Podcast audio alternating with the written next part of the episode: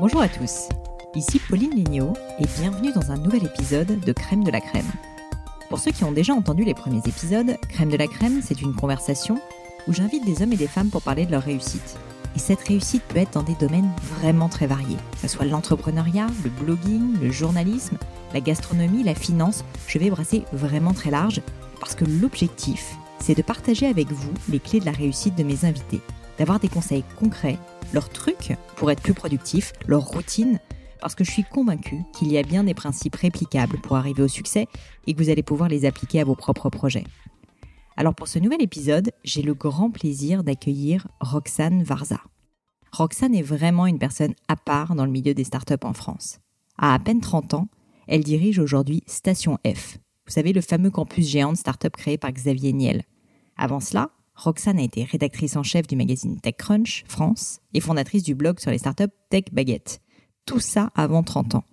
Bref, vous comprendrez pourquoi elle est considérée comme l'une des personnes les plus influentes du milieu de la tech en France. Et pour tout vous dire, quand j'ai eu l'idée de créer Crème de la Crème, j'ai tout de suite pensé à Roxane. Je savais que son interview serait juste géniale. Je me suis dit ça parce qu'au fond, il y a peu de personnes qui, comme Roxane, ont vu autant de startups dans leur vie. Via son expérience chez Microsoft Ventures d'abord, via TechCrunch, via l'association Girls in Tech qui promeut les femmes dans le milieu de la tech, et maintenant chez Station F, bien sûr, elle a rencontré des milliers et des milliers d'entrepreneurs. Elle les a vus pitcher, elle les a conseillés, et elle a côtoyé les plus grands hommes d'affaires français, comme Xavier Niel pour ne pas le citer. Bref, en plus de parler de son parcours, d'outils de productivité, parce que je peux vous dire qu'en une journée, Roxane abat beaucoup de boulot et elle va nous expliquer comment elle fait, elle me raconte ce qu'elle a identifié comme des facteurs clés de succès pour créer son entreprise. Vous allez voir, Roxane est précise et percutante. J'ai adoré l'interviewer. Je vous en dis pas plus et je laisse la place à ma conversation avec Roxane Varza. Bonjour Roxane. Bonjour. Merci beaucoup de me recevoir ici à Station F. Bah merci à toi. Je suis très très contente de t'avoir. En fait, pour tout te dire, depuis que je me suis décidée à me lancer dans le podcasting, j'avais très envie de, t'écouter et d'apprendre à mieux te connaître parce que bah, je suis très admirative de tout ce que tu as fait, de ton parcours qui est euh, assez incroyable, je trouve. Notamment, moi, ça m'a toujours fasciné le fait que tu quittes les États-Unis et que tu viennes habiter en France. Enfin, finalement, tu as tout recréé à partir de zéro et ça, je trouve ça hyper hyper impressionnant. non mais c'est vrai. Mais bon, je vais pas commencer tout de suite par te parler de Station F et tout ça. Je me suis dit que pour apprendre à mieux te connaître, il fallait que je commence par une question un peu plus originale. Et donc j'ai vu sur ton fond d'écran de téléphone que tu as Snoop Dogg en fond d'écran. Alors est-ce que tu peux parler de ça? J'adore, tu me balances comme ça tout de suite. euh, bah oui, en fait, euh, je, en fait, je suis très fan de rap depuis un assez jeune âge. Je pense que j'avais euh, peut-être 9 ou 10 ans la première fois que j'ai écouté de rap. C'était mon cousin, qui en fait, il est aussi dans le milieu tech euh, aux États-Unis. Il travaille aujourd'hui chez Uber.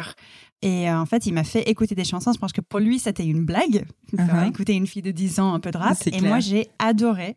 Je suis devenue grand fan. J'ai écouté, je pense à l'époque, il y avait encore Tupac et Notorious et tout ça. Et euh, je suis restée grand fan forcément de tout le monde, mais Snoop Dogg, je trouve qu'il y a un style, il y a un caractère, il y a quelque chose, il y a sa façon de parler. Il fait, enfin, il fait du rap, mais j'ai vu qu'il commence à être euh, assez polyvalent donc, mm. euh, dans ses expériences. Donc, euh, il, me fait, il me fait marrer. Voilà, en gros, c'est ça. Et je trouve que c'est juste quelque chose qui me fait rire euh, quand je vois sa photo, quand je l'entends. Ouais, il est C'est pour ça que je l'aime. et est-ce que tu imposes à toutes les équipes de Station F d'écouter du Snoop Dogg Forcément, on commence tous les jours avec. c'est la petite routine du matin, quoi. Non, non, pas du tout. Mais c'est un peu. Enfin, je dis ça depuis le début du projet. Pour moi, c'est un peu, entre guillemets, un rêve de faire venir Snoop Dogg à Station F. Mm. Pas juste pour la visibilité, mais aussi parce que c'est aujourd'hui quelqu'un qui investit dans les startups. c'est un peu improbable. Et je trouve que c'est bien d'avoir des personnes comme ça qui sont pas forcément du secteur, qui mm. commencent à prêter l'attention, de l'argent, du temps, même si son secteur, euh, c'est pas forcément le secteur le plus apprécié par tout le monde, le weed tech. Euh, enfin, je trouve que voilà, c'est quelque chose assez assez original. Bah écoute, j'espère que j'espère qu'il va écouter ce podcast peut-être et qu'il se décidera en français. Il faut y croire. Écoute, il faut y croire. Bon, et alors je voulais revenir un petit peu sur ton enfance aussi et euh, bah, sur le fait que tu es américaine à la base, euh, que tu viens de la Silicon Valley. Et alors il me semble avoir vu que même si tu venais de la Silicon Valley, finalement ta famille n'était pas du tout dans le milieu tech, que toi-même tu connaissais pas grand-chose à la base. Et donc je voulais comprendre un petit peu bah, comment avait été ton enfance et comment tu es arrivé à tomber dans la marmite de la tech parce que finalement c'est assez improbable. Pas mon enfance, j'ai passé quasiment toute ma vie à, à Palo Alto avant d'arriver ici. Et c'est marrant parce que j'étais entourée par la tech, mais ça m'avait pas trop marqué.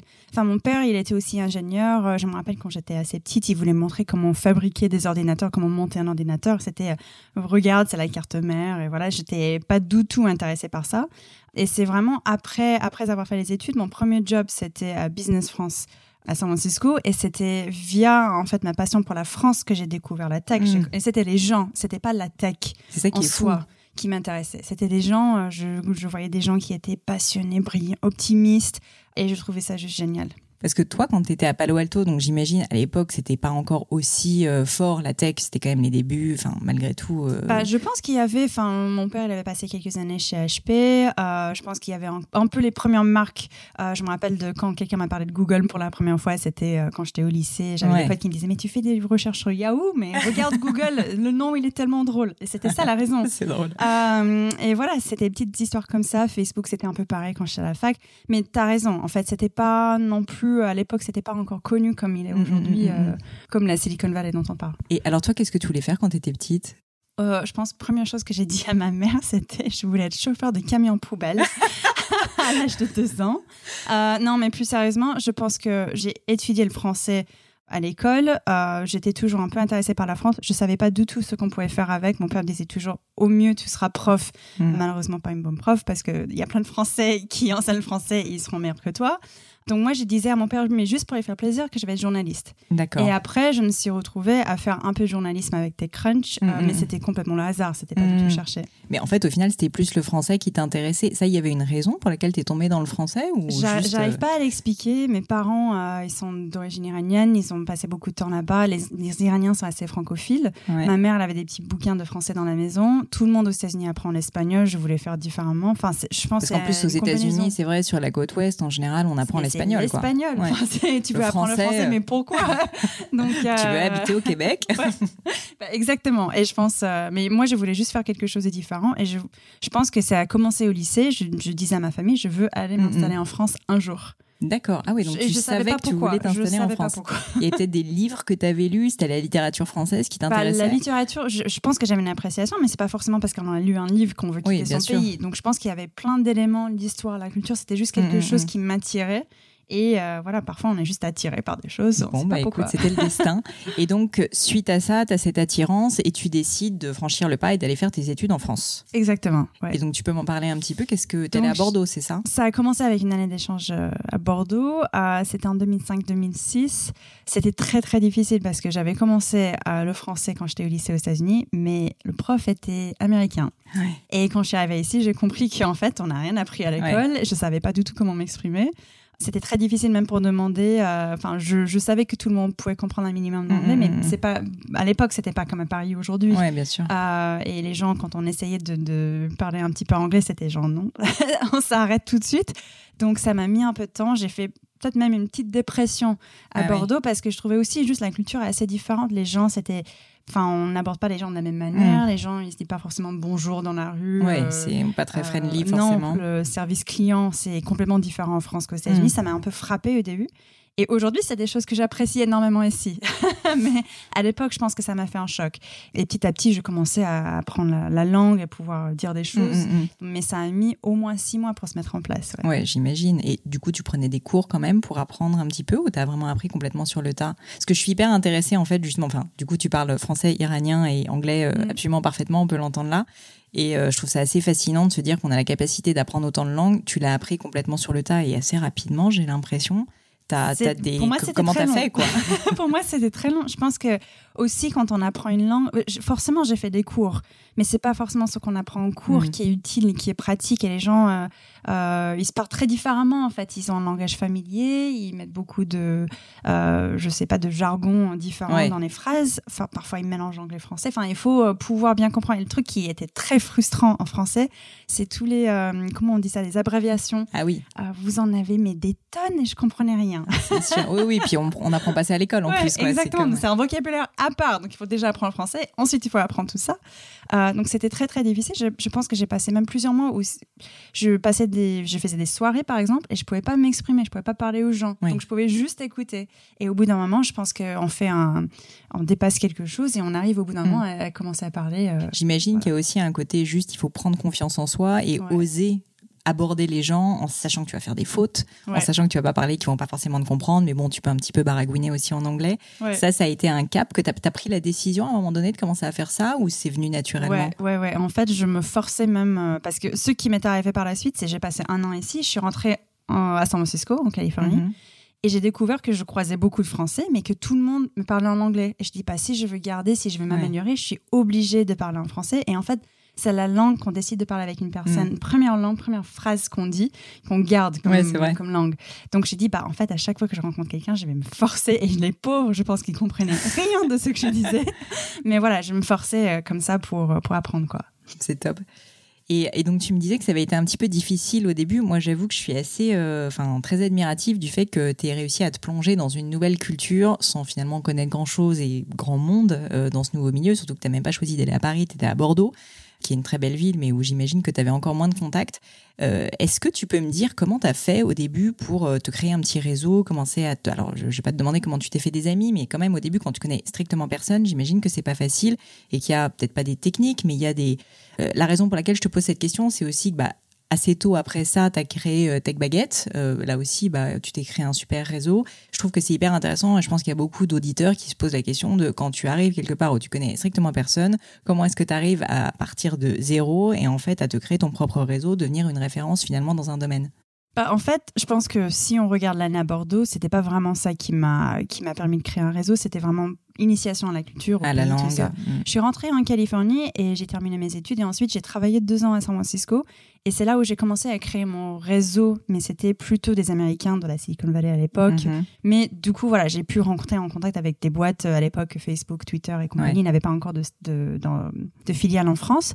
Donc j'ai commencé à côtoyer un peu les gens du milieu là-bas. Et ensuite, quand je suis arrivée ici pour faire le master, j'ai décidé de créer un blog. Euh, C'était pas forcément pour rencontrer des gens à l'époque, mais ça, ça a donné issue à ça.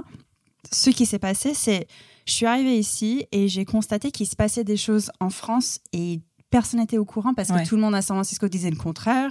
Les gens en France, tout était écrit en français. Donc je me disais, je vais juste écrire un blog pour euh, juste pour raconter ce que je vois. Mm, mm. Et en fait, euh, je pense que ça m'a ouvert tellement de portes. Les gens, en fait, ils voulaient vraiment euh, prendre la parole, ils voulaient partager leurs expériences. Ça m'a permis de rentrer en contact. En fait, je me disais, ça fait une bonne excuse pour aller dans des conférences et des événements. Bien sûr. Je peux parler avec des gens et dire, bah, est-ce que ça te dérange pas si euh, je cite telle ou telle chose sur mon blog? Enfin, je voyais des choses comme ça. Ça a duré deux semaines parce que deux semaines après, j'ai commencé à travailler pour TechCrunch et ça, ça a ouvert toutes les portes. D'accord. Donc c'est vraiment TechCrunch qui a tout changé. Et ça, euh, TechCrunch, tu as réussi, enfin tu t'es fait démarcher par TechCrunch suite quand même à TechBaguette. Exactement, ouais. Donc TechBaguette, mon père m'a dit c'est une, une blague, euh, personne va lire ce truc, euh, t'es pas du tout expert du sujet. Tu vois, donc c'était, voilà, je, me disais, j'ai mm. quand même envie de tester. Et justement, quand tu te lances dans quelque chose comme ça, je trouve ça hyper intéressant. Finalement, comme tu le dis, tu n'étais pas experte, tu t'y connaissais quand même un peu parce que tu avais bossé quand même deux ans aux États-Unis dans le milieu des startups. Mais comment tu t'y prends au départ quand tu, enfin, quelles, a été, quelles, sont été, quelles ont été un peu les premières étapes, quoi, finalement, quand tu t'es lancé dans Tech Baguette? Tu t'en rappelles Je pense que quand j'ai monté le site, euh, c'est marrant parce que c'était euh, le soir du Nouvel An et moi, j'étais chez moi en train d'écrire mon T'avais rien à faire et du coup, tu Je dis, ben, je vais pas faire la fête cette année. Euh, non, ce que j'ai fait, c'est j'ai monté le site, j'ai écrit un premier billet, billet et après, j'ai contacté plein de gens dans mon réseau. c'était plutôt des amis, la famille et tout ça. On commence par ces mmh. personnages. Je pense que c'est assez similaire quand on monte une boîte. Euh, et c'était juste je, ou un podcast. et j'ai dit bah en fait euh, je vais commencer à écrire un blog. N'hésitez pas à partager, à faire du, donner du feedback, me dire ce que vous en pensez. Et forcément, j'ai mes parents qui ont commencé en premier, mais après, j'avais des oncles, des tantes. Euh, et petit à petit, je commençais à avoir un peu de visibilité. Je pense, j'ai vraiment beaucoup utilisé euh, Twitter pour diffuser. Même si j'avais pas beaucoup de followers, je tweetais, je tweetais, je tweetais, voilà. D'accord. Euh. Et, et, en fait, bon, c'est vrai qu'à l'époque, en plus, c'était vraiment le tout début en France de Twitter quand même. Donc, tu as été l'une des premières à utiliser ce réseau et à bien l'utiliser. Donc euh, j'imagine que ça a dû jouer. Et donc suite à ça, tu as TechCrunch qui t'a contacté et là tu es devenue rédactrice, c'est ça, euh, pas à temps plein, mais euh, occasionnellement pour TechCrunch. Ouais, ouais. Donc TechCrunch, c'est Mike Butcher qui m'a contacté. Je pensais que c'était une blague. Il m'a contacté sur Twitter en mode j'ai besoin de te parler. comment, comment ça se passe quoi, quand tu as Mike Butcher qui t'appelle? Bah, En gros, c'est Mike sur Twitter. Salut, est-ce qu'on peut se parler? Et il me dit j'ai lu un peu ton blog. est-ce que ça t'intéresse de travailler pour TechCrunch? Pas forcément. Oui. oui. et là, quand il est venu à Paris, je pense que c'était quelques mois plus tard, du coup, j'ai commencé sur le site en anglais. Et il m'a dit, bah écoute, il y a ce site TechCrunch France, est-ce que ça t'intéresse? Et je dis, bah écoute, je suis pas, je suis pas de langue maternelle française, euh, mais si tu veux, on peut tenter le truc. Moi, j'imaginais qu'il allait prendre un mois, deux mois, discussion dans tous les sens, il allait peut-être me donner une réponse un jour. Le lendemain, il m'a dit, ok, go, c'est à toi. Super, vas-y, euh, t'es rédactrice en chef, quoi. Et là, j'ai flippé. Franchement, euh, je t'avais jamais, euh, enfin, tu m'as dit que tu voulais être journaliste quand tu étais plus jeune, donc quand même, j'imagine que tu avais un peu, tu t'es posé la question de comment créer un journal et tout, mais c'est quand même autre chose de devenir rédactrice en chef, quoi. Ouais, ça, c'était TechCrunch, TechCrunch France. Donc, je me disais, bah, déjà, les, lecteurs de TechCrunch, ils sont pas les plus gentils, ils sont très, très critiques, ils peuvent être très violents dans les commentaires. C'est assez technique, en euh, plus. En plus, ouais, c'est des gens qui connaissent bien le sujet. Euh, et puis, en français, je me disais, bah, c'est juste euh, non, quoi, ça va, ça va jamais marcher. Je pense que j'ai appelé Cédric Georgie ce matin, qui travaille aussi à l'époque pour TechCrunch, et j'ai dit, bah, franchement, je vais dire non à Mike et je propose que ça soit toi. et il m'a dit au téléphone, je pense qu'il peut-être rigolé un petit peu. Il dit T'inquiète, je vais t'aider, on va travailler ensemble. Franchement, j'ai eu une énorme chance de, travailler avec lui. Et c'est vraiment grâce à lui que j'ai eu confiance en moi et on a mm. pu faire euh, quelque chose avec TechCrunch. Et alors, comment tu comment as commencé en fait? Vous avez essayé de, je sais pas, je, ne me rends pas compte comment ça se passe, mais vous avez bâti un peu une ligne éditoriale différente de ce qu'il y avait euh, au UK. Où vous avez dit non, c'est la même chose. Euh, on voyait bien le style de TechCrunch euh, US. et on voyait le ton, on voyait les sujets. Euh, Mike, il m'avait aussi donné quelques, quelques guidelines, donc je voyais bien. Mais c'est très dur et je me rappelle, je pense que j'ai passé une journée entière à regarder une page blanche sur mon écran en me disant mais c'est quoi le premier sujet? Ben voilà. Et j'ai flippé parce que je dis bah, c'est vraiment là où ça commence. Et en fait, je me rappelle plus. J'avais juste pris une start-up au hasard et j'ai dit bah en fait il faut juste dire tous les jours ça va être la même chose. et alors quelle a été cette première startup? Est-ce que tu t'en rappelles? Si je me rappelle bien, c'était un réseau réseau social pour animal. je pense que j'ai trouvé un sujet un peu insolite. Euh, je me rappelle pas très bien du premier sujet, mais je pense que c'était dans ces, ces eaux-là. Et tu devais t'occuper aussi un peu de la promotion de TechCrunch en France, ou c'était vraiment plus la partie contenu éditorial? Bah, c'était c'était vraiment contenu éditorial, mais après c'était j'étais la seule personne qui travaillait officiellement pour TechCrunch ici, donc faire des conférences, euh, on, se disait pourquoi pas parce que tellement ça a la, visibilité, c'est dommage de ne pas faire quelque bah, chose bien Sûr, Bien sûr, c'est génial. Bon, j'imagine que du coup tu as dû rencontrer des personnes incroyables aussi via TechCrunch. Oui. Donc, euh, tu as une histoire peut-être à me raconter d'une personne que tu aurais rencontrée. Bon, après, j'imagine que ça peut être aussi via euh, après Microsoft ou via StationF que tu as rencontré des personnes incroyables. Mais est-ce que via TechCrunch, au départ, je me dis, quand tu connaissais encore pas grand monde, qu'il y a quelqu'un où tu t'es dit, mais c'est improbable que j'arrive à rencontrer cette personne? Euh, bah, Il y avait pas mal de gens. Pour moi, c'était déjà improbable juste de rencontrer le nom d'entrepreneur, d'investisseur. Bah, mm, mm, tout mm. le monde, tout d'un coup, c'était genre toutes les portes ouvertes. Euh, non, je pense que j'avais fait un événement chez à Sciences Po qui m'avait marqué. J'étais étudiante du coup à Sciences Po et il y avait un événement à Sciences Po avec Eric Schmidt de Google qui voulait annoncer quelque chose par rapport à l'investissement de Google dans les R&D en France. Et je me rappelle que TechCrunch n'était pas invité à cet événement, mais comme j'étais étudiante, tu as réussi à incruster TechCrunch. je suis allée à l'événement et je pense que ça n'a pas fait bonne impression à pas mal de monde chez Google, mais du coup j'ai pu poser quelques questions et vraiment sa présence m'a aussi beaucoup impressionné. j'imagine, j'imagine, c'est dingue. Et euh, si on revenait un petit peu plus sur euh, sur les méthodes et ça m'intéresse toujours de poser des questions aussi sur les, les clés de facteurs de succès. C'est un peu aussi l'objectif de ce podcast. Alors je sais que maintenant tu n'es plus du tout euh, journaliste ou dans le milieu du journalisme, mais quand même tu as réussi à être rédactrice en chef de TechCrunch. Donc je pense que tu as quelques petits conseils à donner. et quelles sont selon toi voilà les, les qualités Enfin qu'est-ce qui qu'est-ce qui a pour toi été des des choses qui où tu t'es dit que ça te faisait progresser ou des euh, voilà enfin des trucs qui t'ont aidé si tu veux à bien réussir à faire de soit faire de bons articles soit démarcher de bonnes personnes dans TechCrunch? Est-ce qu'il y a des choses? Euh, bah, ce que j'ai appris, c'est un peu triste même, c'est que les gens, ils lisent des titres et regardent des photos. Euh, le texte, malheureusement, enfin, je pense qu'il y a encore des lecteurs, heureusement, qui lisent et qui rentrent vraiment dans le profondeur mm, du mm, texte, mm. mais beaucoup, ils lisent en diagonale. Donc, en fait, il faut passer des bons messages ou les messages clés dans, le titre. dans les sous-titres, entre guillemets, et dans les, dans les images. Donc, c'est vraiment ça que quelqu'un va retenir quand il lit un article. J'ai aussi appris qu'il faut mettre énormément de liens et il faut, enfin, toujours mettre des liens vers son propre contenu. Enfin, il faut toujours avoir un call to action un peu dans le mm, texte. Mm. Mais après, sur les sujets, ceux enfin, c'est marrant parce que je pense que l'écosystème a tellement changé. À l'époque, on pouvait se permettre de publier des articles sur les levées de fonds de 500 000, euh, même moins. Maintenant, ça n'a plus de sens. Et aujourd'hui, il y a tellement de choses qui se passent ici, ça, ça serait impossible. À l'époque, on pouvait tout couvrir. Il y avait un produit qui se lançait, on avait un événement qui se faisait. Enfin, on était capable de tout faire. Euh, et c'est génial. Aujourd'hui, il y a trop de choses, trop de choses qui se passent. C'est un peu grâce à toi en plus. Et euh, tu as été euh, dans l'obligation d'embaucher des gens ou d'avoir des personnes qui travaillent en freelancing pour toi? Parce que j'imagine qu'au bout d'un moment, tu pouvais pas couvrir. En plus, tu étais étudiante quand même en même temps. En effet, et tout le monde était bénévole. J'aurais bien, bien aimé pouvoir les payer, mais on n'avait pas les moyens. Euh, donc moi, c'était ma responsabilité de d'écrire, je pense, c'était 90 articles par mois. Énorme. Euh, plus de deux articles par jour. Ah, c'est énorme. Et en tant qu'étudiant à temps plein, c'était juste pas possible. Donc euh, j'ai embauché des gens, enfin embauché entre guillemets. Et enfin, ceux que ça a aussi ouvert les portes pour eux, parce qu'on a dit, bah, on va pas distinguer entre les gens entre guillemets payés pas payés. On va juste dire tout le monde travaille pour TechCrunch, tout le monde a les mêmes droits. Et voilà, c'était c'était un peu comme ça que ça fonctionnait. Génial. Bah, écoute, en tout cas, bravo euh, pour, cette, euh, pour ce gros succès. Et donc, est-ce que tu peux me raconter comment tu passes de ce statut d'étudiante TechCrunch, euh, enfin, quand même étudiante et en même temps rédactrice en chef de TechCrunch, à ensuite Microsoft, qui vient de chercher aussi, là, une fois encore. Oui, donc bah, j'ai fait une année à Sciences Po à Paris et ensuite j'ai dû partir pour la deuxième année de mon master à Londres. Et à la fin de mes études, je voulais continuer à bosser pour TechCrunch, mais c'était au moment du rachat, c'était très compliqué. Je pense que euh, le fondateur Michael Harrington, il est parti à peu près au même moment aussi. Ça commençait à être un peu n'importe quoi.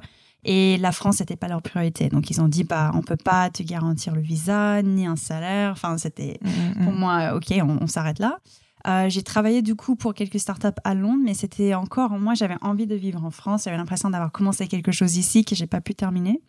Euh, donc, je restais en contact un peu avec le milieu. Je pense que je venais encore ici de temps en temps, je faisais des mm, conférences et mm, tout. Et Microsoft, ils avaient euh, ils avaient besoin de quelqu'un pour gérer tout ce qui était relation avec des startups en France. Donc, ils m'ont contacté. Euh, c'était pile au moment où une des startups pour lesquelles je travaillais était en train de se fermer. Oui, parce que tu as fait des. Quand même, tu as bossé en startup finalement. On, on, oublie de le préciser, mais euh, tu as travaillé quand même. Tu as, eu aussi des, un rôle opérationnel dans des startups. Ouais, et donc là, c'était euh, une startup e-commerce qui faisait des box d'abonnement de maquillage. D'accord. Qui n'avait pas trop marché. Euh, et du coup, c'était après, je pense, c'était 9 mois, 10 mois, on était en train de fermer la boîte. Et euh, Microsoft m'a contacté, m'a dit bah, on cherche quelqu'un pour euh, ce poste, est-ce que ça t'intéresse? Et c'était pile ce que j'avais envie de faire. Donc j'ai accepté. Après, avec toutes les histoires de visa, de je sais pas quoi, ça a mis un peu de temps. Et je suis arrivée officiellement en France avril 2013 avec le visa et tout ce qu'il fallait. Et j'ai commencé à travailler sur les programmes Bispark et Microsoft Venture. Et alors, du coup, quel était ton rôle exactement euh, dans, dans ce cadre-là chez Microsoft? Dans Microsoft, euh, bah, en gros, c'était euh, de gérer tous les programmes d'accompagnement pour les startups. À l'époque, Bispark existait déjà hmm. et Microsoft Venture n'existait pas. Quand je suis arrivée, je pense que c'était le moment de lancement de Windows 8 et se poser les questions de comment on fait pour faire venir les startups sur Windows 8. Est-ce que ça a du sens? Et en fait, après réflexion et plein de discussions, on a décidé, bah, en fait, non, c'est peut-être mieux d'accompagner des startups plus sur le cloud de Microsoft et de faire quelque chose beaucoup plus complet. Donc, lancer un accélérateur, mais où on pousse pas les startups que sur les choses Microsoft, mais aussi on fait vraiment un accompagnement sur tous les sujets. C'est ça, j'allais te demander la démarche en fait euh, pour Microsoft, parce que pour ceux qui connaissent pas Bispark, en fait c'est un accélérateur de startups en fait euh, qui était basé à Paris. Euh, et puis Microsoft Ventures, pour le coup, c'est du seed, donc c'est de l'investissement euh, de Microsoft. Quelle était la démarche un peu de Microsoft et pourquoi finalement ils avaient envie de faire ça? Donc en fait, ce qui s'est passé, c'est Bispark, c'était un programme qui existait depuis quelques années, mais c'était à distance. Donc c'était sur un portail, n'importe qui pouvait se connecter. Euh, ils avaient accès à tous les logiciels Microsoft. Il y avait plein de ressources supplémentaires, mais on rentrait jamais vraiment en contact avec ces startups-là. Donc c'était un peu dommage. Oui, c'était du cloud en fait, euh, quasiment et, et déjà. plein d'autres trucs, mais en fait, on ne voyait pas ces startups et la mm. relation était assez faible. Et là, si on voulait vraiment rentrer en contact avec des belles startups et, et bien euh, vérifier que le développement sur les produits Microsoft se faisait bien, bah, il fallait les voir, il fallait mm. les coacher, il fallait être là tous les jours, il fallait donner plus que juste du Microsoft. Et c'était ça la démarche de Microsoft Venture. Donc, on a lancé avec un petit espace de 300 mètres carrés dans le sentier. Je précise 300 parce qu'aujourd'hui, c'est. On, voit à Station F que c'est un petit peu plus grand que 300 mètres carrés. Et du coup, euh, on a commencé avec une dizaine de startups. Et là, on a aussi, entre guillemets, pivoté le modèle de Microsoft Venture parce qu'on a commencé avec des startups qui voulaient créer un prototype. Et on s'est rendu compte que c'est vraiment très, très difficile, très compliqué. Les gens se posent beaucoup de questions. Il y a plein de boîtes qui créent quelque chose. Après, ils lâchent complètement le projet donc après quelques mois, on a dit bah, on va plutôt accompagner des boîtes qui ont déjà un proto et qui mm. vont continuer sur la levée de fonds et de développement de leur boîte. Parce que là, on est sûr d'avoir des gens qui sont un peu moins early que. Voilà. et donc c'était sur ça qu'on avait bien travaillé. Et à la fin de temps, euh, à la fin des trois ans que j'ai passé chez Microsoft, c'était à peu près 60 boîtes qu'on avait accompagnées via le programme. Génial. Et, et, alors, toi, tu avais aussi un rôle, j'imagine, sur la sélection des startups que vous alliez incuber En effet. pas facile, j'imagine. Vous aviez un board, comment ça se passait? Donc la sélection, euh, j'essaie de me rappeler comment ça marchait à l'époque. On avait des dossiers qu'on recevait en ligne. On avait euh, première, en fait, on triait. Donc, j'avais peut-être la moitié qui passait sur le premier entretien, mhm. qu'on faisait par téléphone, une demi-heure d'entretien avec chaque startup. Et après, une vingtaine qu'on gardait pour euh, rencontre physique. On avait commencé en se, dis en se disant qu'on va recevoir chaque entreprise pendant 30 minutes. Et on s'est rendu compte qu'en fait, 10 minutes, c'est vraiment des choses très, très serrées. On demande aux gens d'être synthétiques, de bien présenter les projets. On pose pas trop de questions et on y va ça permet en fait de bien juger les gens. Qu'est-ce que eux ils mettent en valeur, euh, en avant, mmh. euh, voilà comment ils se présentent. Euh, et on faisait tout en anglais. ah ouais. Pas évident. Et ça marchait en fait très bien, mais on passait quand même quelques jours. Je pense que c'était deux ou trois jours. On avait des fonds d'investissement, des gens qui nous accompagnaient aussi sur la mmh. sélection. Mais c'était super intéressant, en tout bah, cas. J'imagine. Et, alors, du coup, quels seraient un peu tes conseils pour quelqu'un qui, si aujourd'hui, bon, tu, tu, le fais aussi maintenant avec Station F, mais quelqu'un qui veut pitcher à Roxane Varza, aujourd'hui, ça se passe comment? Quels sont les conseils pour que ça marche? Bah, en fait, j'adore rencontrer des startups et je rencontre énormément de startups, mais ce que moi je cherche, c'est vraiment le pourquoi. Pourquoi les gens ont décidé de quitter leur travail ou de se lancer dans tel projet et pourquoi ce sujet en particulier, mm-hmm. pourquoi cette personne en face de moi est la bonne personne pour faire ce mm-hmm. sujet? C'est ça que je cherche. Donc, est-ce qu'il y avait à un moment donné, je sais pas, une histoire personnelle, la personne était impactée? Mm. euh, Est-ce que quelqu'un a eu, euh, je sais pas, passé une dizaine d'années dans une grosse boîte et finalement comprend le sujet mieux que tous les autres? C'est vraiment ça que moi je mm, cherche. Je mm, cherche l'histoire finalement. C'est peut-être mon côté euh, journaliste. ça doit être ça. Mais bon, non, mais c'est clair que c'est hyper important. Moi, je, je vois bien quand aussi je peux parler à des entrepreneurs, en fait, tu sens malgré tout la passion de quelqu'un qui fait ça parce que juste, euh, bah, c'est un peu ce que tu racontais quand tu disais que toi, le tech baguette euh, à minuit, euh, le, le jour du nouvel an, en fait, tu étais tellement passionné par ton projet qu'en fait, tu avais envie de faire ça. Et en fait, on le sent parfois, et je suis d'accord avec toi, parfois en 10 minutes, ça suffit pour le sentir. Et effectivement, c'est, il faut vraiment aller chercher cette, passion-là chez les gens, et j'imagine que c'est ce que tu faisais un petit peu.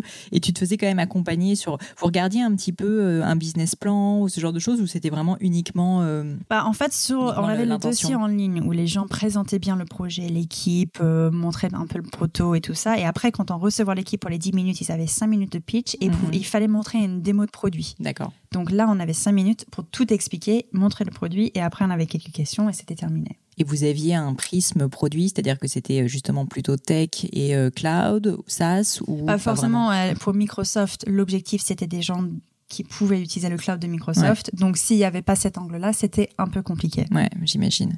Et donc, tu dis, vous avez incubé au total 60... Euh, Pendant que moi j'y étais, ouais, on a fait 60 startups. 60 startups. Et encore plus après mon départ. Euh. Et donc, en fait, comment ça se passait pour les startups? C'était un an d'incubation ensuite, où il y avait... Même pas, euh, même pas? trois mois. Trois mois. Ah accélération plutôt. ouais, c'est de l'accélération. et du coup, vous les coachiez, comment ça se passait? Il y avait des interventions de oui, donc il y avait plein de choses. Donc, moi, je travaille beaucoup sur le contenu non tech, du coup, parce qu'on avait des équipes tech qui venaient pour l'accompagnement sur le cloud et sur les différents sujets.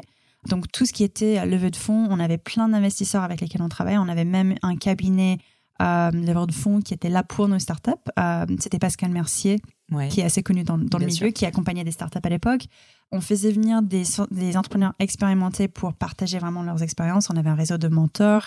Ah, on faisait du matchmaking aussi. Ça, c'est top. Ça, c'était quelque chose. Parfois, ça marchait, parfois, ça marchait moins bien, bah, forcément. Il faut, tomber sur les bonnes personnes, mais quand ça marche, ça peut être vraiment génial. Donc, il y avait plein de choses comme ça qu'on avait mis en place, et puis beaucoup d'événementiels aussi pour que les gens mm. ils se rencontrent et que je sais pas s'ils avaient besoin de recruter quelqu'un. Voilà, on faisait venir des, bons profils et ce genre de choses. Et donc, c'est vraiment à ce moment-là que tu as développé finalement cette compétence qui, et c'est une très belle transition vers Station F, qui, euh, non, mais t'a permis d'organiser à la fois des événements, enfin, euh, recruter des startups aussi. Il faut aller les trouver malgré tout, j'imagine, savoir euh, bah, les sélectionner et puis faire toute la vie qu'il y a autour. Parce que même si c'était à plus petite échelle dans le cas de Microsoft, j'ai un peu l'impression que quand même c'était assez similaire à ce que tu fais maintenant pour Station F ou je me trompe? Non, c'était des bases sur lesquelles voilà, j'ai mm. développé un peu à partir de ce que j'avais connu avec Microsoft. Enfin, quand on y était, on avait beaucoup regardé les différents modèles qui mm. existaient, TechCrunch, Y Combinator, TechCrunch, Techstar. Mm. Et aujourd'hui, avec Station F, on regarde beaucoup les différents modèles. Enfin, quand j'ai commencé, même Xavier m'avait demandé avant de, d'accepter le job, d'aller visiter les différents pays, de voir ce qui existait sur le terrain, de donner quelques feedbacks. Et c'est avec ça qu'on a commencé. Donc Microsoft, forcément, ça rentre là-dedans. Bon, alors tu as utilisé le mot Xavier, donc on va parler de Xavier maintenant. Comment est-ce que Xavier Niel est venu te chercher? Comment ça se passe le jour où, je sais pas, il t'envoie un mail ou il t'appelle? Xavier Niel t'appelle. Qu'est-ce qui se passe? Est-ce que tu peux me raconter? Je me rappelle euh, le premier mail qu'ils avaient envoyé. Je pense que j'ai arrêté et voilà, j'ai fermé mon ordinateur. Je dis, bah, la journée s'arrête là. Euh, non, en fait, j'ai rencontré Xavier quand j'étais chez TechCrunch en 2010 à Microsoft. Donc, tous les acteurs sont là dans l'histoire. Il est venu pour un événement où Steve Ballmer était en France. Et je pense qu'il y avait euh, lui, euh, Steve, Marc Simoncini, Jacques Antoine Grandjean. Il y avait beaucoup de, gens qui comptent beaucoup dans l'écosystème à Microsoft pour l'événement. Et du coup, à la fin de l'événement, tout le monde commençait à me présenter. J'ai senti que c'était un, moment un peu presse. Donc, les gens, parfois, ils étaient tendus. Ils n'avaient pas trop envie de parler. Je vois Xavier qui est en train de partir. Je dis je vais même pas essayer. Enfin, c'est pas la peine. Il est pressé, il va pas me parler. Et j'ai Auriel Ohaillon, l'ancien rédacteur en chef de TechCrunch France, qui m'a présenté. Il m'a dit Roxane, euh, tu connais pas Xavier? Et j'ai dit pas. Moi, je vois très bien qui c'est, mais je pense qu'il me connaît pas. Il me dit non. Toi, tu fais TechCrunch, je connais très bien. J'ai lu tes articles. Bravo bravo de Xavier. Première fois que je rencontre Xavier, il me dit ça. Je, voilà, ça a fait ma vie. Et du coup, euh, et du coup, voilà, on est resté en contact. De temps en temps, il m'envoie des mails. Et quand il a commencé à réfléchir sur Station F, il m'a contacté aussi. D'accord. Et donc, euh, est-ce que tu peux rentrer un peu plus dans le détail de qu'est-ce qu'il t'a demandé pour Station F? Enfin, J'imagine qu'il t'a parlé du projet. Lui, il avait une vision. Enfin, euh, en quelques chiffres, Station F, c'est 34 000 mètres carrés, d'après ce que je comprends. C'est des budgets au départ, en tout cas, de 200 millions. Enfin, c'est absolument colossal. C'était censé être, dès le départ, je crois, l'un des plus grands mm. incubateurs au monde de start-up, 1000 start-up incubées. Est-ce que tout de suite il t'a balancé ça ou est-ce que euh, quand même il est monté en puissance pour pas trop t'impressionner? Comment ça s'est passé? Est-ce qu'il avait une idée précise de ce qu'il voulait de toi aussi? Hmm, Je pense que la première fois qu'il m'a contacté pour Station F, je savais pas qu'on parlait de Station F. Il m'a dit j'ai un projet euh, je veux, euh, c'est un grand espace de start-up. Euh, j'ai besoin de quelqu'un qui peut aller visiter d'autres espaces et me dire, en gros, c'est quoi les tendances, c'est quoi tes impressions, mm. tes idées. Je dis pas de problème. Je suis actuellement à San Francisco, donc je peux faire ici. Et après, je connais bien Londres. Je peux faire un peu les différentes villes en Europe, mais j'ai pas beaucoup de temps pour le faire. Mm-hmm. Et donc, je pense que j'ai fait je fais quelques vignes comme ça et j'ai envoyé une petite note avec des bullet points. Euh, je sais pas, il y a euh, tel, tel, tel espace. Les grosses tendances que je vois, c'est ça en termes de déco, c'est en termes de l'offre. D'accord. plutôt commencé par faire un benchmark en fait de, de des Un petit benchmark, mais j'avais vu des espaces. Euh, enfin, j'allais même voir des sièges des différentes startups parce que parfois mhm. ils proposent des trucs improbables. Le campus de Google, par exemple, à Mountain View, ils ont je sais pas combien de cuisines ils avaient à l'époque. Enfin, il fallait présenter des choses comme ça. Je pense le siège de Box avait une salle musique. Enfin, j'ai partagé un peu ces, ces histoires-là. Et euh, j'ai envoyé le, petit mail, je ne savais pas à quoi ça allait servir. Il me dit Viens, rencontre euh, mes architectes. et ok, why not? Euh, Je savais pas, je comprenais pas la moitié des mots qu'il utilisait à l'époque. il m'a montré un gros bâtiment. Il m'a dit T'en penses quoi? Je dis pas, je trouve ça génial. C'est magnifique. Je pensais que c'était par politesse qu'il m'a demandé mon avis. et après, il m'a dit bah, Si ça t'intéresse, tu peux travailler sur le projet, tu as envie de faire quoi? Et j'ai dit Pas tout. Ok, go, tu peux tout faire. D'accord. Et quand tu as dit tout, tu savais ce que ça signifiait ou franchement, tu as été un peu pris de court par l'ampleur que ça a pris? Je voulais prendre le plus de place possible, même si ça me faisait peur, je ne savais pas du tout ce que ça voulait dire. Mais j'ai dit, de toute façon, Xavier, il sait ce qu'il est en train de faire. Il va me limiter s'il faut.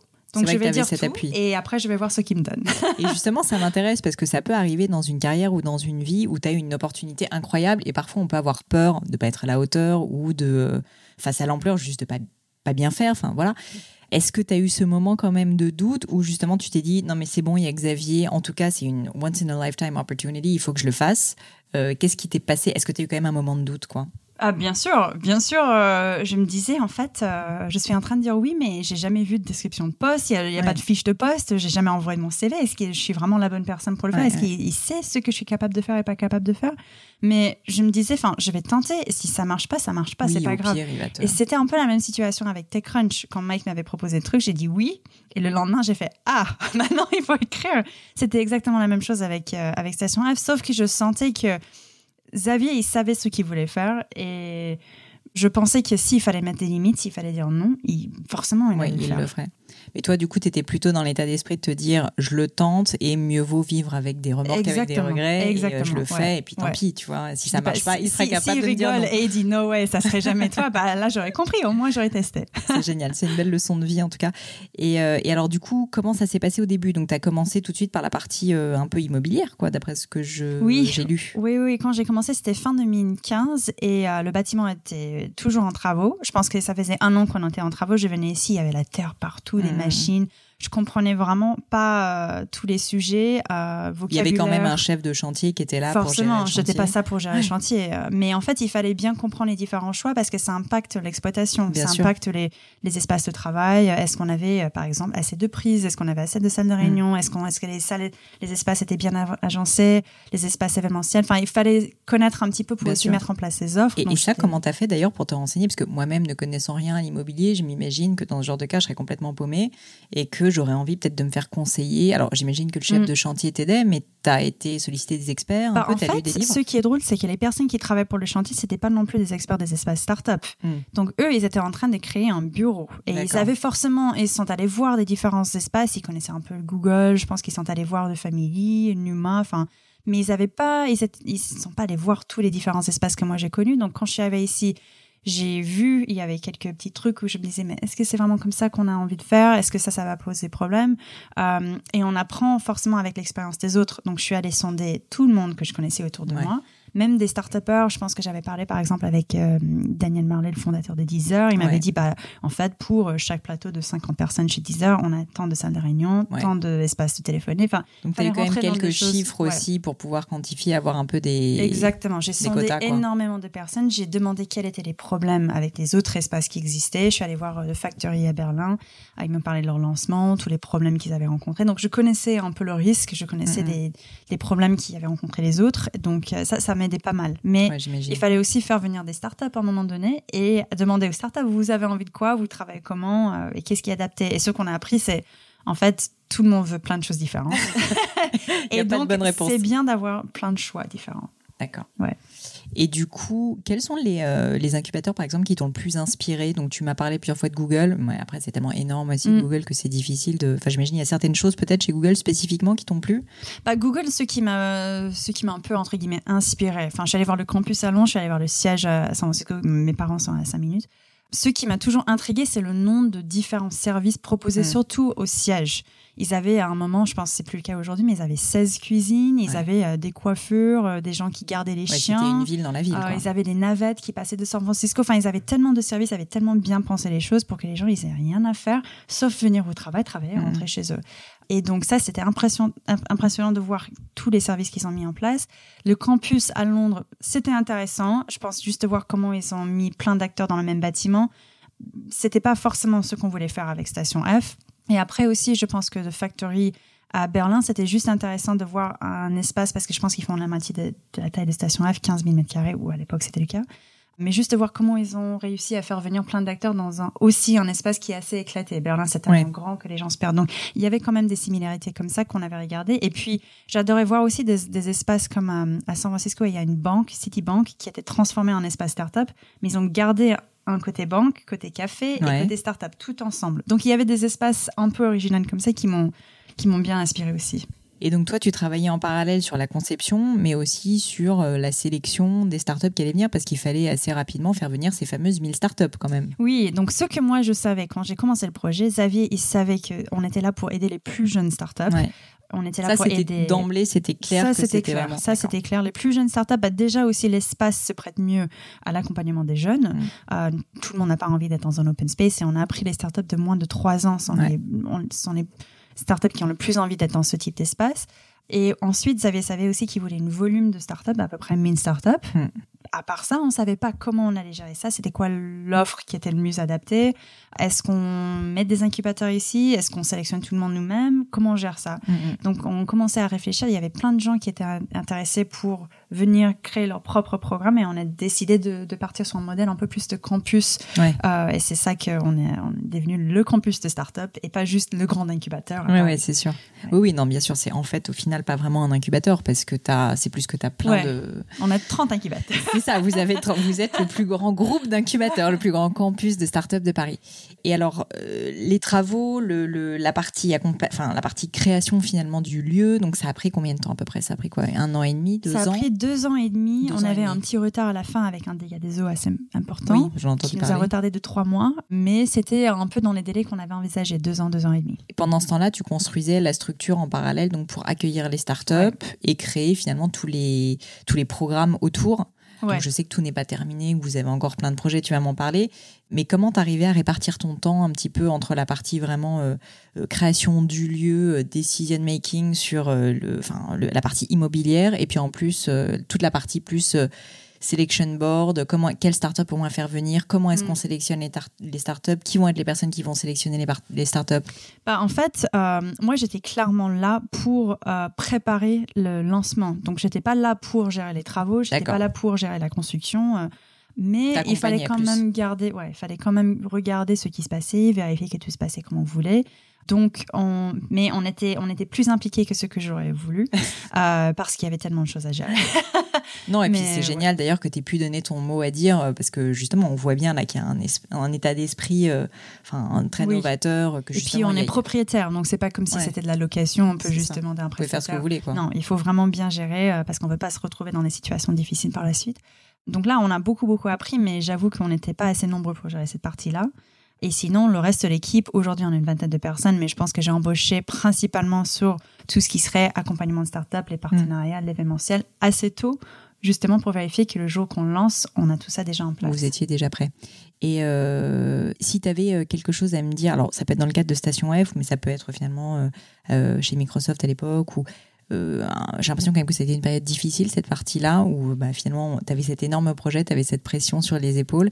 Est-ce que tu as eu un moment où tu en as pas, souffert, mais où tu as eu des difficultés, où il y a des moments. Moi, je suis assez convaincue qu'il y, a des. Bah, tu, en plus, euh, toi, en tant qu'importatrice du Falcon en France, je sais que ça te parle beaucoup, mais euh, qu'il y a des moments où finalement la difficulté va nous aider à nous dépasser, où on va réussir à rebondir et faire autre chose et ça va nous apprendre. Est-ce que cette période-là a été une période formatrice pour toi ou est-ce que peut-être une autre période a été une période formatrice où euh, tu as senti des difficultés, même peut-être tu as eu des échecs qui ont fait que tu as, appris des choses Quel a été ton échec où tu as appris le plus? Euh, J'en ai plein. J'essaie de réfléchir sur quel moment, euh, de quel moment je parle. Bah, en fait, quand tu parles de difficultés, il y a un moment qui m'a beaucoup marqué dans toutes ces années euh, TechCrunch, Microsoft, Station F. C'était le début de Microsoft. C'était très très dur pour moi les entretiens que j'avais passés pour avoir le job chez Microsoft, c'était fait sur Skype. Moi, j'étais à Londres, l'équipe était ici. Après, j'ai passé, je euh, je sais pas combien de mois en attendant le visa. Mon arrivée dans l'équipe, c'était juste pas fait dans les bonnes conditions. Mm. Je suis arrivée ici, j'ai découvert une grosse boîte où, euh, j'ai adoré mon expérience. Je pense que c'était tellement formateur. Donc, je peux pas dire que c'était c'était une mauvaise expérience, mais le début, c'était pas la liberté que j'ai connue chez TechCrunch. Où tu pouvais faire euh, littéralement ce que tu voulais. exactement. J'étais plus journaliste. journaliste, on est très sollicité, on est très, tout le monde veut euh, proposer des choses. On, est hyper gentil avec des journalistes pour des bonnes raisons. Mais chez Microsoft, c'était dur parce qu'on était aussi challenger. On n'était pas non plus le produit. Euh, de choix des startups. Donc, je, me suis retrouvée dans des situations un, peu compliquées au début, perso et, et pro. Donc ça, c'était un moment assez difficile, mais j'ai pas d'échec euh, spécifique à, mhm. souligner là. Non, je pense que. Et tu dirais que ça t'a euh, appris quelque chose quand même cette période? Bah, Peut-être justement sur le fait qu'il faut connaître mieux son équipe avant de se lancer. Oui, bah déjà, je pense que je pense qu'au début, je me demandais euh, est-ce que j'ai pas juste j'ai vu le logo Microsoft et j'ai vu la France et j'ai dit oui. Je suis convaincue que c'était toujours le bon choix et j'ai j'ai fait le bon choix. Mais en fait, je pense aussi que les gens peut-être la, la, la, culture grosse boîte, c'était quelque chose que je connaissais pas. Euh, J'avais pas non plus bossé dans un environnement pur. Enfin, c'est une boîte américaine, mais c'est en France. Enfin, c'est un environnement assez français. Donc voilà, je pense que ça m'a appris beaucoup de choses. C'était juste des choses que j'attendais pas. Mais c'était aussi, je pense qu'il faut avoir un peu de structure dans sa vie. Et peut-être je refusais le structure quand j'ai vu et je pense que c'est aussi parfois ce qu'on entend dans le milieu startup, c'est les grosses boîtes, c'est des grosses méchantes. Mm. Nous, on est des petits gentils, mais en fait, un peu, on peut beaucoup apprendre aussi des deux côtés. Bien sûr. Donc, ouais, bien euh, sûr, bah, les processus et tout. Bah, d'ailleurs, euh, quand moi, je le vois bien avec euh, avec ma boîte, mais au début, tu pars, t'es tout petit, tout le monde fait un peu tout. Puis au bout d'un moment, il y a des rôles qui sont de plus en plus définis. Il faut apprendre à scaler les choses, il faut apprendre à déléguer. Exactement. Ça fait partie du jeu et c'est ça aussi qui fait que la boîte va marcher, quoi. Donc, j'imagine que. Donc voilà, c'était c'était un peu ça. J'ai appris beaucoup beaucoup de choses chez Microsoft, mais c'était peut-être dur dur sur le coup parce que c'était mm. pas forcément ce que j'avais envie de faire. Mais mm. c'est des choses qu'aujourd'hui j'utilise encore et je, mets en place chez Station F. Donc. Euh. Et alors, sinon, si je reformule, parce que tu as vu tellement de startups dans ta vie maintenant, c'est quand même mm. assez incroyable. Est-ce que tu as vu des choses, des problèmes récurrents, des difficultés récurrentes ou des, des choses que des startups font de façon récurrente où tu as envie de tirer la sonnette d'alarme et de dire attention, je sais pas, euh, ne vous associez pas trop vite, euh, ne levez pas des fonds trop vite, euh, enfin, peu importe à la rigueur. Est-ce qu'il y a des choses comme ça où tu as vu oui, tu, tu, vois un peu quelque chose qui, qui, vient de façon récurrente où tu peux donner un conseil bah, en fait, Quand on faisait Failcon, parce que ça fait maintenant quelques années que je fais plus, mais il y avait des sujets qui étaient récurrents. Des gens qui, par exemple, pour la levée de fonds, en fait, il y avait beaucoup de startups qui disaient les investisseurs en France, ils savent pas prendre des risques. Mais en fait, c'est pas ça le problème. Si tu as un bon projet, les investisseurs ils viendront. Donc, on, voyait beaucoup de startups qui préparaient mal la levée de fonds, qui ciblaient pas les bons fonds, les bons investisseurs, qui n'avaient pas une bonne stratégie, qui pensaient juste arroser tout le monde avec un truc, ça allait marcher. Mais en fait, non. On voyait des gens qui préparaient mal euh, les développements à l'international, qui pensaient qu'ils pratiquaient les mêmes choses en France, ailleurs. Je me rappelle une super histoire avec le fondateur de Spartoo, pardon, qui racontait que quand il a lancé en Angleterre, il a découvert que en fait euh, livraison en 24 heures ou des choses comme ça c'est vachement important alors qu'en France on peut se permettre de 48 heures, quelques, 72 heures, c'est pas grave quoi. Prend quelques jours, voilà, on est tranquille. Là-bas non. Donc il y avait des petites choses comme ça où il était peut-être mal renseigné avant de se lancer là-bas, mhm. il a appris de façon difficile.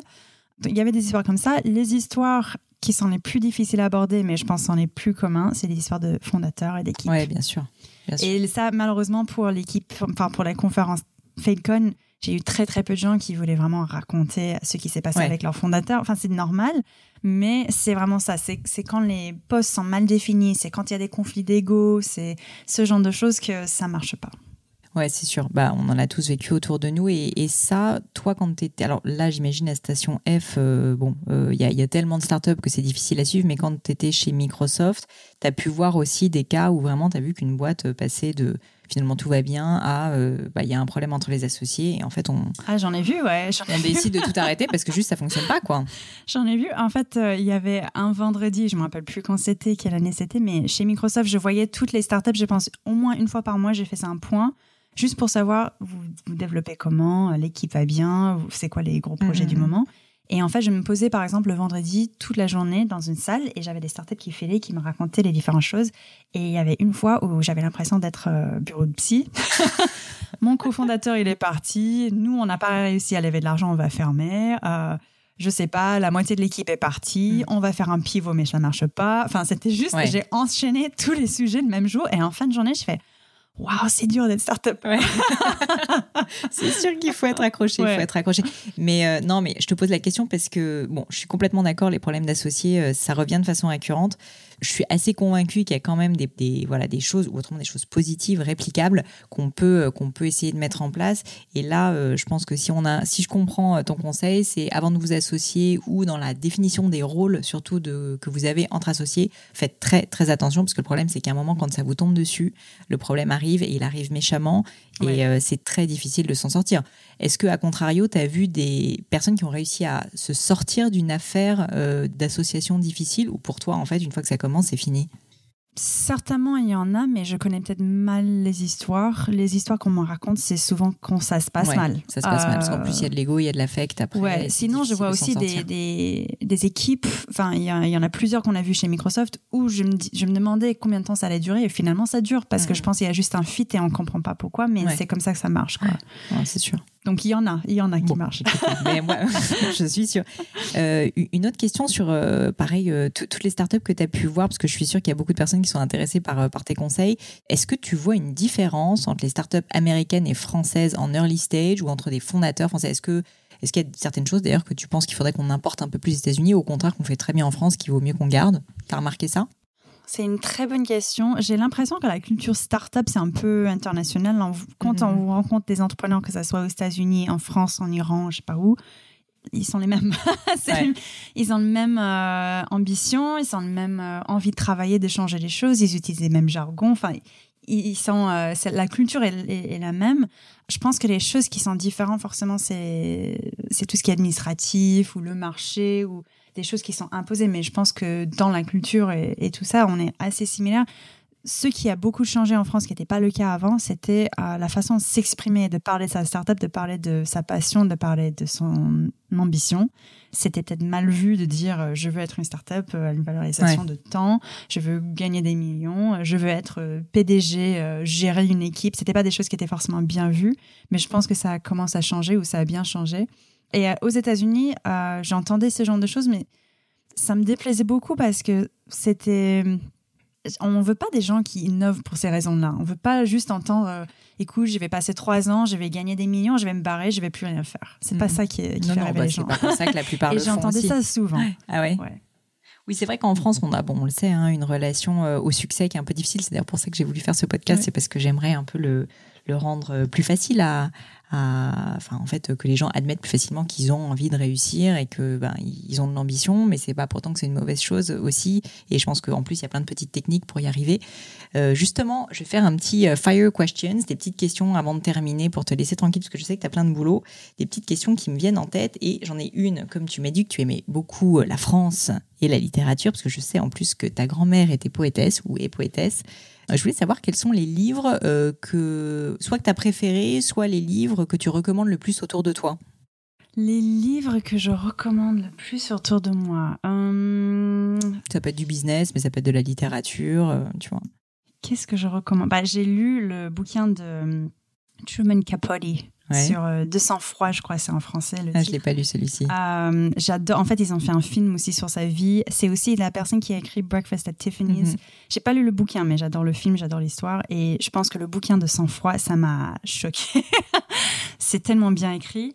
Il y a aussi des bouquins qui m'ont beaucoup marqué. Euh, il y avait quelqu'un qui a vécu une histoire peut-être un peu similaire à la mienne. Euh, Funny and Farsi, c'est une Iranienne qui a grandi aux États-Unis, qui racontait un peu quand on grandit avec une famille iranienne aux États-Unis, c'est qu'est-ce qu'on, c'est quoi les histoires drôles et qu'est-ce qu'on vit, qu'est-ce qu'on découvre. Euh, donc ça, c'est un bouquin que j'adore. Euh, pour tout ce qui est business, je suis en train de terminer Five Dysfunctions of a Team et je trouve ça génial. Parce je que connais pas. Tu connais pas. C'est quoi l'auteur?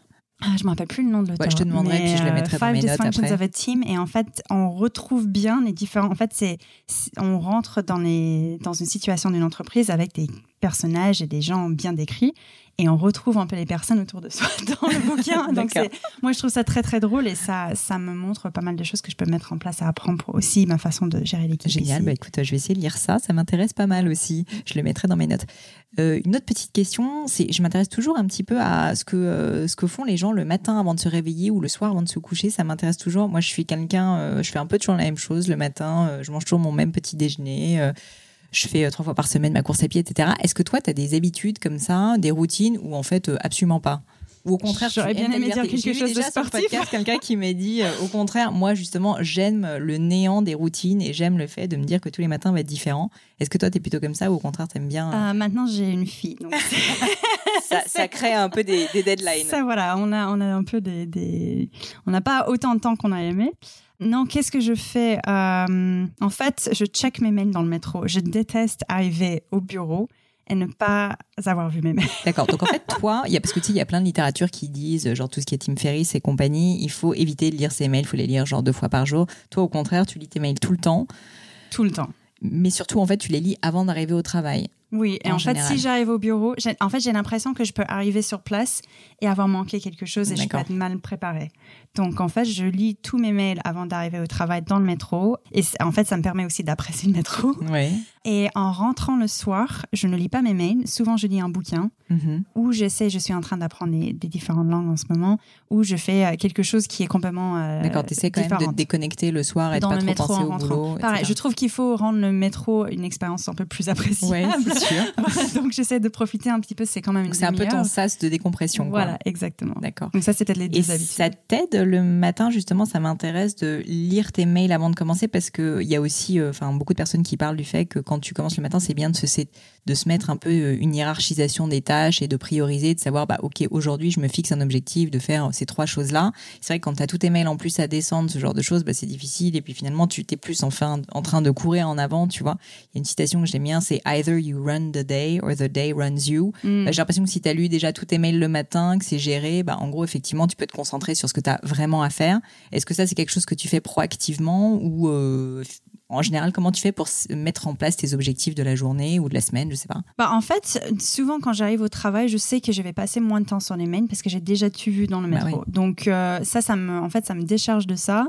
Souvent, je traite pas forcément les mails les plus importants. J'ai vraiment besoin de me poser. Je, les trie un petit peu, mais je réponds à tous où je peux répondre très rapidement et facilement. Je fais tout ça dans le métro. Comme ça, c'est fait. J'arrive ici, je sais que je vais avoir euh, quelques rendez-vous et du coup, ça me permet de ne pas réfléchir et me demander qu'est-ce qui est dans ma boîte. En fait, un truc que je déteste, c'est les gens qui checkent leur téléphone en permanence. c'est sûr. J'ai mon téléphone avec moi, mais souvent je le mets avec Snoop Dogg. avec Snoop Dogg. mais la face est sur la table. Comme ça, je, je vois pas les alertes, je vois pas les messages et je préfère passer un peu plus de temps avec des gens autour de moi. Quand on est en réunion, on est en réunion, on n'est pas là se connecter. Donc ça, ça me permet de faire ça. Mais, euh, mais en effet, j'ai pas d'autres euh, astuces vraiment pour mm-hmm. me comment je m'organise, sauf que j'ai des, j'utilise mon agenda énormément et je bloque plein de moments pour euh, euh, gérer les mails euh, où il faut vraiment bien. D'accord, donc tu, pré tu prévois quand même à l'avance les moments où tu vas te dédier à telle ou telle tâche. Exactement. Tu te laisses Tout est dans mon agenda. Je sais pas, une fois par mois, j'ai des alertes pour des différents moments bloqués pour les différentes choses. Donc tout est dans, dans, mon agenda. Je sais que j'aurai le temps pour faire telle ou telle chose. Et pour parler encore un petit peu productivité, après j'arrête, mais je trouve ça intéressant. Tu parlais des réunions. Effectivement, j'ai remarqué, tu mets ton téléphone à l'envers et déjà, je te remercie. C'est hyper respectful, je trouve, et c'est rare. Donc, euh, vraiment, je trouve ça génial que tu le fasses, surtout que tu es très sollicité. Tu m'as dit aussi que tu ne réponds jamais à un téléphone que tu ne connais pas. Euh, est-ce que tu peux me dire pourquoi et est-ce que c'est, enfin, j'imagine c'est une décision que tu as prise, mais euh, pourquoi est-ce que tu as pris cette décision? Oui, ça c'est, en fait, c'est marrant parce que ça revient au moment quand j'allais chez Microsoft et j'allais pas bien. En fait, j'avais l'impression que j'étais demandée partout. On me demandait de faire des rendez-vous, de répondre à ceci, cela, de intervenir sur tel événement. Et en fait, je disais oui à tout. Et peut-être euh, mon expérience chez Microsoft, ça m'a appris à dire non, ce qui n'était pas du tout évident pour moi. Mais en fait, euh, j'ai dû développer en fait une manière de dire non, une manière de traiter un peu les demandes que j'ai, parce que sinon, j'arrive pas à gérer tout ce qu'on m'envoie, bah, tout ce que je reçois. Donc aujourd'hui, la façon que je travaille, c'est principalement par mail ou par texto. Sur mon répondeur, je précise, euh, il faut m'envoyer un mail ou un texto. Euh, il y a des gens qui me laissent des messages, mais, j'écoute pas. Je l'ai fait et tu m'as pas écouté.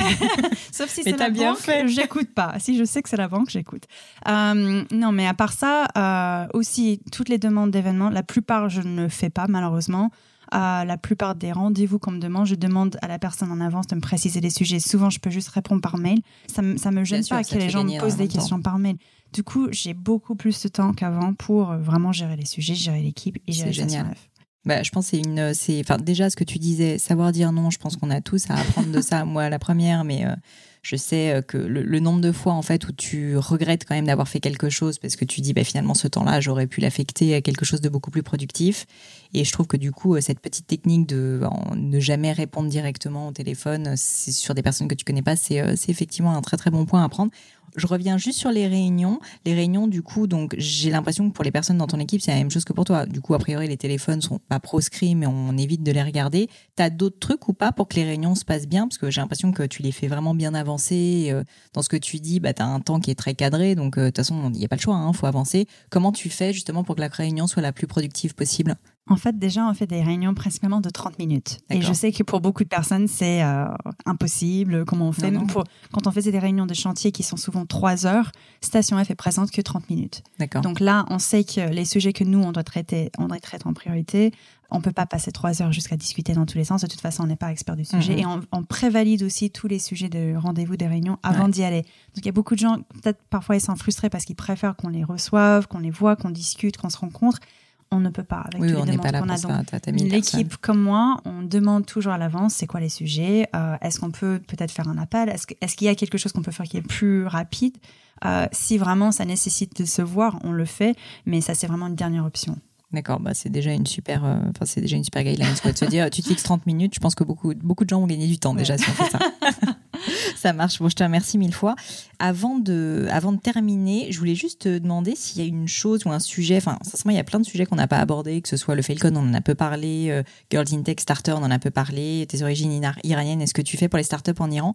Est-ce qu'il y a un sujet que tu aimerais aborder, dont tu aimerais parler, une cause pour laquelle tu es engagé que tu aimerais, euh, c'est le moment de, de parler. Ah, il y en a plein là, tu m'as cité tous les projets hein, que je fais en parler. Peut-être qu'il y en a un autre que je connais pas.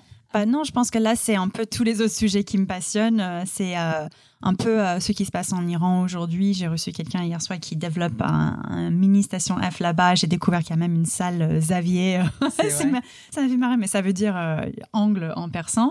Ah. mais j'ai trouvé ça drôle parce qu'il fait référence à Xavier. Sinon aussi avec Starter, qui était anciennement Girls in Tech Paris. Enfin, on fait énormément de choses. Ça fait huit ans maintenant que ça existe, je n'arrive pas à croire. C'est fou, hein. ça passe très vite, mais voilà, je, je vois aussi qu'il y a beaucoup de choses qui, qui changent et aussi, je pense qu'en France, on a la chance de ne pas avoir connu les mêmes histoires qu'on a vues aux États-Unis les investisseurs qui avaient du pouvoir, des, des petites histoires qu'on entend sur les personnes qui étaient assez bien respectées finalement dans le milieu. C'est un peu dommage, mais heureusement, on n'a pas encore entendu ces choses ici. Et puis aujourd'hui, je m'engage un petit peu aussi. Avant, c'était peut-être plus sur tech.eu. C'était un média qui parlait des, de tout ce qui se passe dans l'écosystème en Europe. Aujourd'hui, un peu plus avec la Commission européenne. Je, parle, je travaille avec le European Innovation Council. Uh-huh. Et là, on essaie de retravailler tout ce qui est aide euh, au niveau de la commission parce qu'aujourd'hui, c'est pas forcément adapté aux startups. Ouais. Donc voilà, on est, on est, sur un gros projet là. D'accord. Mais en tout cas, moi, euh, de ma petite, euh, de mon petit coin de table, j'ai vu tout ce que tu as fait avec Girls in Tech, maintenant Starter, donc en deux mots, qui est une association, je crois, à la base. Hein, c'est ça, c'est une association pour promouvoir les femmes dans la tech. Euh, et sincèrement, que ce soit via des événements, via du coaching, euh, du mentoring, euh, des, des conférences, vous avez vraiment fait la même chose. La Lady Pitch Night, notamment, qui est un concours aussi qui a fait beaucoup parler de lui. Et je vois, enfin, on voit quand même qu'il y a de plus en plus de femmes qui bah, s'intéressent à la tech. C'est marrant parce que même dans le milieu du podcasting, par exemple, il y a de plus en plus aussi de choses qui se font pour promouvoir un peu les femmes. Et je trouve que vous l'avez toujours fait en plus avec beaucoup de finesse parce que c'est pas non plus brut de décoffrage. Je sais pas quelle est ta position là-dessus, mais c'est à la fois on veut montrer que les femmes sont capables de faire, mais c'est pas non plus euh, euh, affirmative action, euh, enfin au sens où c'est de la promotion intelligente, je trouve, et c'est pas le, se faire aux dépens des hommes, quoi. C'est vraiment juste tout le monde a sa place et, on essaie de donner sa place à tout le monde. Ouais, bah en fait avec Starter, le constat depuis le début, enfin c'était pas, on était, on faisait partie d'un réseau qui était monté à San Francisco qui s'appelait Girls in Tech mm. quand on a lancé. Aujourd'hui c'est plus le cas, mais en fait on voyait que le modèle utilisé par les États-Unis de faire des événements uniquement ouverts aux femmes, c'était pas forcément ce qu'on voulait faire en France. On voulait être ouvert aux hommes et aux femmes. On estimait que faire un réseau fermé, ça va jamais faire avancer les choses. Et puis notre objectif, euh, à l'époque, moi j'étais chez TechCrunch, Mounia était dans un fonds d'investissement. On voulait juste rencontrer et voir des femmes qui n'étaient pas présentes dans les autres conférences. Donc c'était juste mm. une histoire de qui visibilité. Était juste plus inspirante et qui Exactement. et elles existaient. On savait qu'elles étaient là, mais elles n'étaient jamais invitées pour prendre la mm. parole ailleurs. Donc on a dit, on va faire ces événements-là juste pour voir d'autres profils. Et de toute façon, c'est gagnant-gagnant parce que nous, on découvre des personnes et euh, ces femmes, elles ont la parole et mm. voilà, tout le monde est tout le monde est content. Et on a découvert petit à petit. Et en fait, il fallait changer un peu le modèle parce que maintenant, on a beaucoup beaucoup de femmes. On a beaucoup de femmes aussi dans les conférences. On est devenu un peu la référence. Beaucoup de gens nous contactent pour demander qui sont les femmes qu'on peut inviter sur tel ou tel sujet. On a plein de noms qu'on recommande. Donc, on a lancé les 10 femmes à suivre qu'on publie chaque année. C'est 10 nouvelles personnes. Donc, souvent, les gens, ils regardent et disent, mais pourquoi il n'y a pas telle, telle personne? Bah, Souvent, la personne était sur la liste précédente. donc, on essaie de faire découvrir des nouveaux profils chaque année. Et on fait aussi la compétition, euh, c'est maintenant devenu Starter Awards. C'est la plus grosse compétition pour les startups fondées par des femmes en Europe. Oui, c'est dans toute l'Europe. C'est dans toute l'Europe. Ça couvre 28 pays, si je ne me trompe pas. Et à chaque fois, vous euh, faites venir des personnes enfin des femmes qui viennent. Euh, moi, je me rappelle, euh, j'avais, j'étais venue une fois, euh, il y avait des personnes qui venaient de Lituanie. J'adore, tu dis, je, suis venue une fois, tu étais dans les finalistes. oui, bon. tu étais sélectionnée. oui, mais il y avait des femmes, et même quand nous, on regarde les candidatures, on dit, bah, c'est incroyable parce que quand on contacte, par exemple, des accélérateurs et des VC pour demander qui sont les femmes Ils disent il y en a pas. et après, on a plein de femmes qui postulent des mêmes pays. Donc, euh, elles, sont elles sont là, elles existent. Donc là, on est aussi là pour dire euh, il y a plein de femmes, il y a plein de nouvelles femmes chaque année qui se lancent. Et c'est pas que Sheryl Sandberg, c'est pas que Marissa Mayer, il y en a plein d'autres. Euh, c'est vraiment pour ça qu'on est là. C'est top. Bon, et pour terminer, est-ce que je peux te souhaiter quelque chose? Qu'est-ce que je peux souhaiter à Roxane Varza ou à Station F avant de vous quitter? Euh, qu'est-ce qu'on peut souhaiter à Station F? Bah écoute, tout va bien. Tout va très bien, ça c'est plutôt des bonnes nouvelles. Tout va que ça continue alors peut-être. Ouais. Super. merci. bah écoute, merci beaucoup Roxane, merci de m'avoir consacré tout ce temps parce que je sais que tu es très prise, donc ça m'a fait très plaisir. Merci de m'avoir accueilli à Station F. Là, on a des poufs orange, jaune, vert. Pour ceux qui sont jamais venus, je mettrai des photos sur mon petit, euh, mon petit blog. Euh, Roxane, une dernière question. Euh, si jamais des personnes qui n'ont pas ton numéro de téléphone et qui veulent te contacter, veulent t'envoyer un petit message, moi je mettrai dans mes notes un peu tes détails, mais par exemple Twitter, est-ce qu'on peut te envoyer un petit message? Donc c'est bien sûr Twitter et sinon sur mon blog techbaguette.com, bah, ah. je mets des moyens de me contacter pour les différentes raisons. Donc s'il y a des gens qui veulent aller voir page contact, tout est là. Parfait. Donc je mettrai tout ça dans les notes. Merci Super. beaucoup Roxane. Merci. À bientôt. Avant de vous quitter, quelques points en plus. D'abord, si vous souhaitez contacter Roxane, lui chanter du Snoop Dogg en sérénade ou simplement voir les notes de cet épisode, c'est simple. Allez directement sur www.podcast-du6 crème de la crème.com et là, c'est rubrique podcast sans surprise. Vous verrez, je vous ai fait un petit résumé de l'épisode avec les grands points à retenir, le contact de Roxane donc, les notes sur l'épisode et plein d'autres petits trucs sympas. Deuxièmement, si vous souhaitez me contacter pour me poser des questions ou me proposer de nouveaux invités, n'hésitez surtout pas à le faire. Vous pouvez le faire directement sur Twitter ou Instagram avec le pseudo Pelenio, donc c'est P-L-A-I-G-N-E-A-U, c'est mon Instagram et mon Twitter personnel, et je répondrai rapidement. Merci mille fois d'avoir écouté jusqu'ici, j'espère que cette conversation vous a plu, et je vous dis à très vite pour un nouvel épisode.